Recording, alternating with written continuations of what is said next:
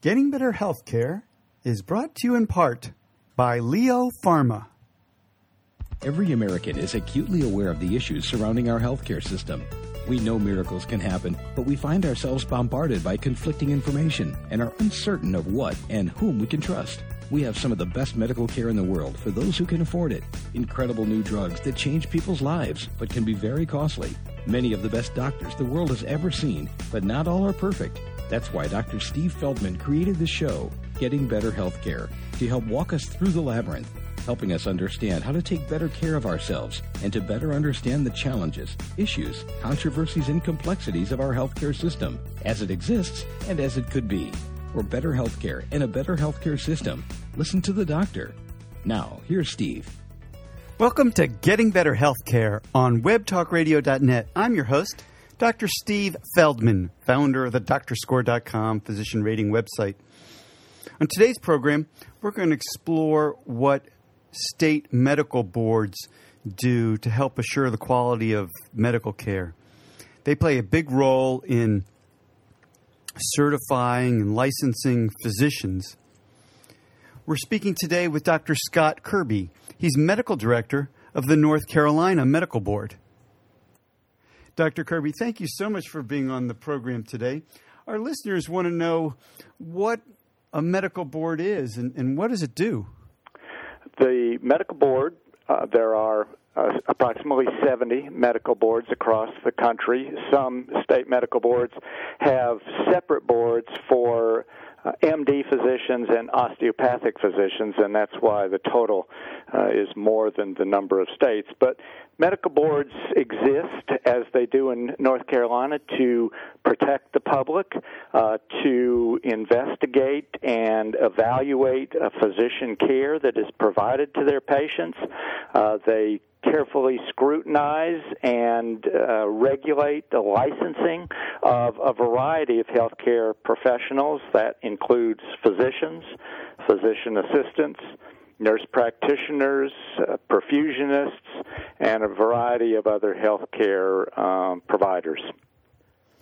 It, it sounds like you do a lot to to to contribute to, if not directly to the quality of patient care, at, at the very least, to assuring the public that they're seeing a high quality physician? I believe that is a important and absolutely vital role of the medical board. We do that through the careful screening of physician license applicants and other practitioners, as I mentioned. Uh, we do that through our disciplinary actions. Uh, we do that through careful evaluation of the almost 2,000 patient related complaints that we we receive every year. Uh, we also uh, set standards by reviewing and uh, determining the standard of care of the malpractice cases that we review every year. So, and we also, uh, the board has formulated uh, position statements that outline general principles of good medical care, which are available to anyone on our website. I think there's uh, approximately 37 position statements now that range from how physicians should prescribe controlled substances to what the patient physician relationship is uh, to the treatment of obesity and the death penalty. So the, there's a wide range of information available, and all of those combine uh, to provide uh, what we consider uh, quality medical care for citizens in North Carolina. You mentioned regulating licensure, and I get the sense, sort of, in in my experience dealing with the board, that that's the first step that a physician might, um, first interaction a physician might have with their medical board. Uh, can you describe that process a little bit?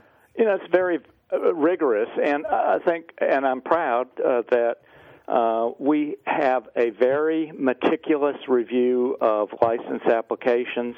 Uh, I think all state medical boards very carefully review their license applicants, and uh, with the availability of centralized databases, uh, this has become somewhat more easy, but still requires a individual review of each application to determine if there are problems uh, it, with the physician's licensure previously or in other states, for instance, an excessive number of malpractice uh, complaints or possibly even a public action by another state board, whether there were disciplinary problems during the physician's training through medical school or in postgraduate training in residency.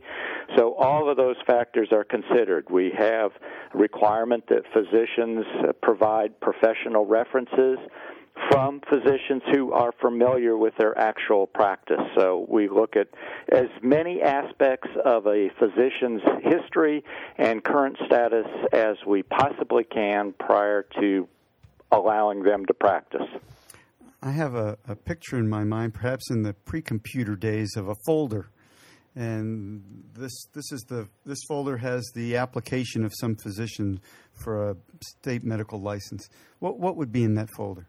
Uh, well, I can tell you what was in my folder because uh, uh my my I've applied here uh, approximately 18 years ago, and at that time they were paper applications, and I thought the process was pretty onerous 18 years ago, and it's gotten even more rigorous and for the applicant somewhat onerous uh, now.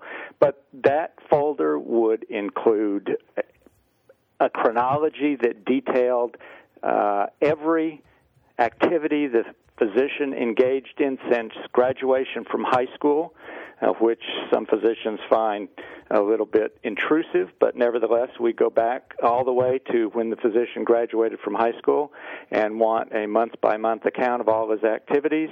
Uh, then next would be evidence that he, in fact, actually graduated from medical school with uh, transcripts and other materials. And also, uh, we have the physician provide a picture of himself, and we submit that to the medical school to be sure that, that those pictures match up and there's identity confirmation. Uh, then it has a evaluation of his residency training with remarks and comments from his uh, the faculty at his, the facility at which he trained. It includes the scores of a national test. All physicians now must pass what's called the United States Medical Licensing Examination. It's in three parts, actually four, but the second part is divided into two parts. Mm-hmm. And we look at those grades, and we uh, we have specific passing criteria. Uh, for instance, at the present time, a physician is not eligible for licensure here unless he uh, required less than three attempts at each step. And so uh, we look at those grades. Uh, we then get additional prof- professional references.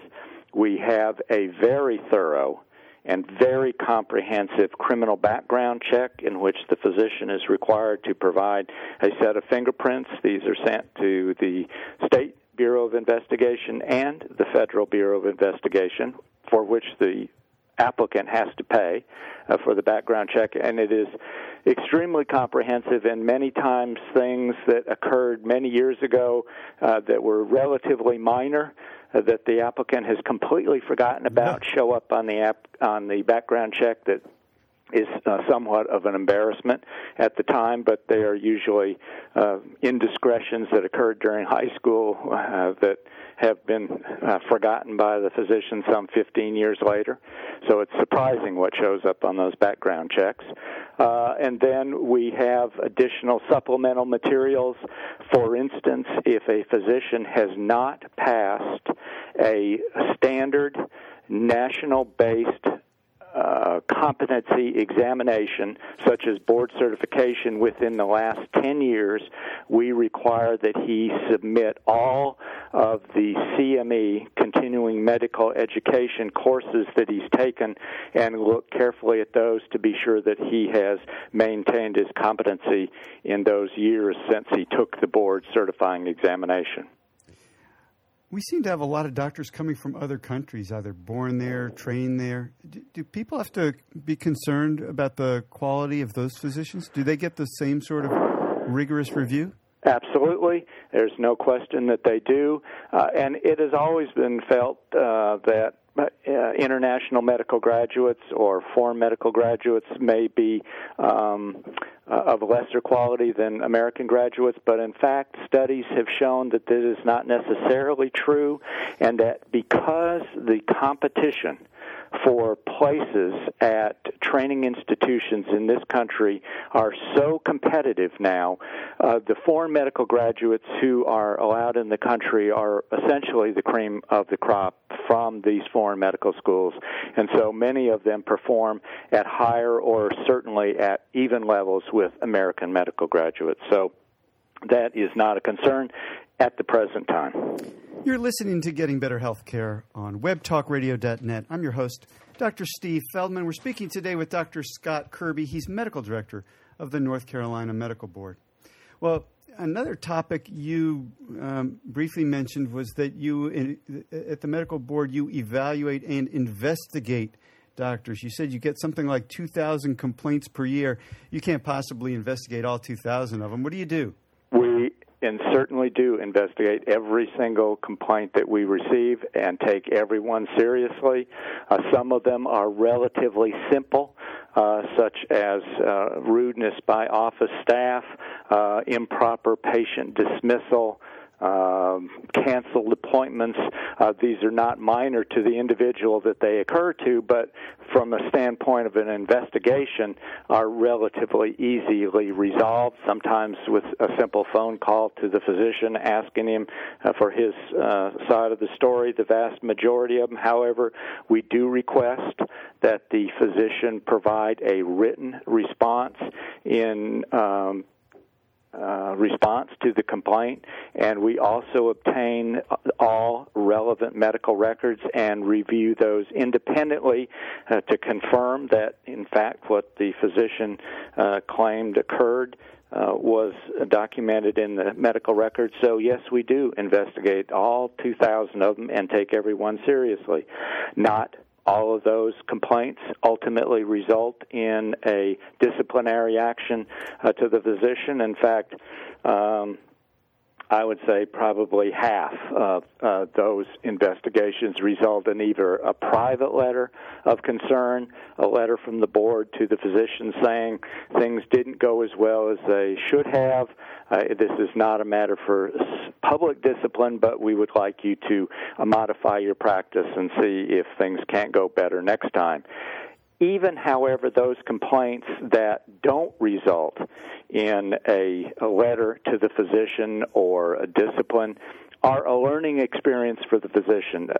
The vast majority of responses we receive in uh, because of a complaint are very thoughtfully written, and it is clear that even if it doesn't res- uh, result in discipline, the physician has taken to heart uh, that complaint. So I think patients need to clearly understand that when they submit a complaint to the board, even if it does not result in the discipline that uh, that they would like. Uh, the physician does know that there was a problem, and in the majority of cases, takes it uh, into account in dealing with patients in the future. You mentioned malpractice um, reviews. Is that a related issue? Um, somewhat. I mean, most malpractice cases result in um, um, a concern by the patient that uh, they were not treated as they anticipated or they expected. So not only is there harm uh, to the patient in many cases, there's also a dissatisfaction with the interaction that took place with the physician on a personal level. So they are related somewhat. We also review every malpractice payment made uh, by a physician licensed in North Carolina, uh, and this includes physicians who are not physically present in the state. Many physicians have multiple state licenses. This is particularly true, for instance, with teleradiologists or pathologists or other uh, physicians who maintain a North Carolina license but are not actively practicing. If they have a malpractice payment related uh, to their practice in another state but have a North Carolina license, we review those and on occasion will uh, discipline a physician even though the patient and the physician and the event did not occur in this state. When regulatory boards are formed over any industry, I think some people worry that the industry is going to take control of that board and it's going to prevent anything from ever hurting that industry. Do you think people have any reason to be concerned that that the medical board is run by doctors and therefore they're there to protect doctors? Uh, absolutely not. The board is very uh, cognizant and aware of those concerns. Uh, the board does feel that self regulation is a very important aspect of uh, the medical practice, but they are very careful not to betray the public's trust.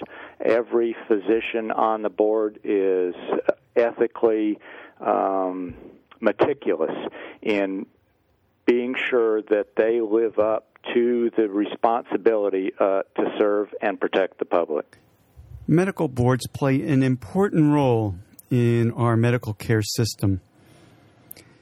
They make sure that before a doctor is licensed to practice that they meet a certain set of minimum standards. And that's by itself a high bar.